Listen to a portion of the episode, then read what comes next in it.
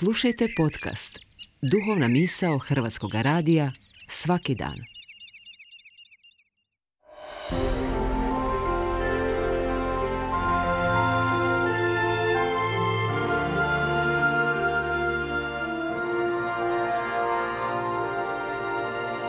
Duhovna misao. Urednica je Blaženka Jančić.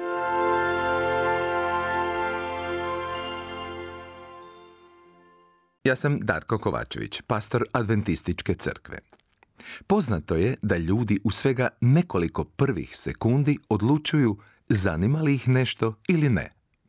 Znaju to dobro oni koji priređuju videa za emisije i društvene mreže, ali izgleda da su to znali dobro i psalmisti i urednici biblijske knjige psalama u Starom Zavjetu. Naime, Prva riječ prvog psalma je hebrejska riječ ašrej, koja se koristi 25 puta u psalmima. Na hrvatskom jeziku prevedena je kao blago čovjeku, sretan je onaj ili sreća je u životu. Nije li to nešto što zanima svakog čovjeka? Kako ostvariti istinsku sreću i zadovoljstvo u ovom prolaznom životu?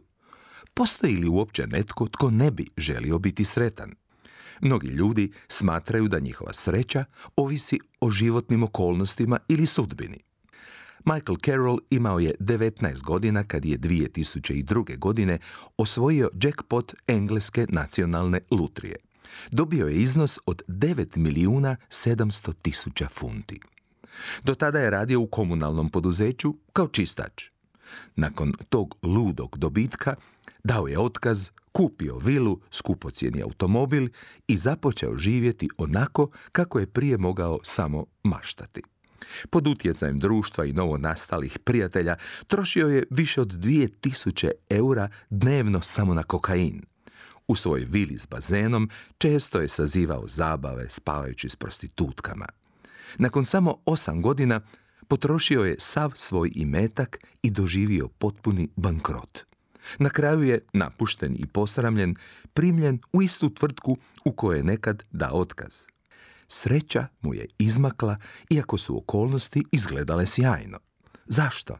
Odgovor nalazimo u tom prvom psalmu koji nas upućuje kako doći do izvora prave sreće. Blago čovjeku koji ne slijedi savjeta opakih, ne staje na putu grešničkom i ne sjeda u zbor podrugljivaca, već uživa u zakonu Jahvinu.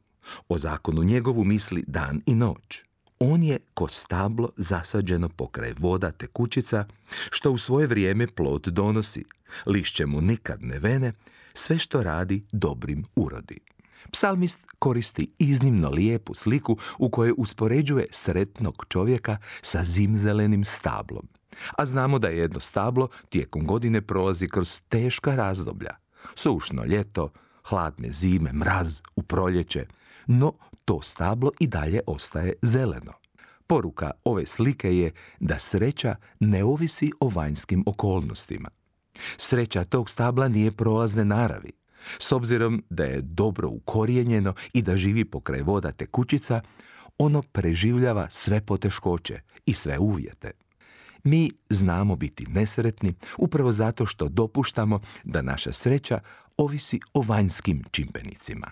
Mnogi ljudi, poput čistača Majkla, misle da će biti sretniji ako nešto dobiju ili postignu. Ali često se dogodi da, kad postignemo to nešto, sreća izostane. Prema prvom psalmu, sreću možemo postići samo ako smo ukorijenjeni u Božjim načelima i ako se napajamo vodom života. Isus je Samarijanki na zdencu rekao, tko god pije od te vode opet će ožednjeti, a tko pije od vode koju ću mu ja dati, sigurno neće nikad ožednjeti. Drugim riječima, sva postignuća i prolazna bogatstva ne mogu usrećiti, jer se od njih samo iznova žedni. Ona mogu biti dobra i korisna, ali ona nisu temeljni izvor sreće.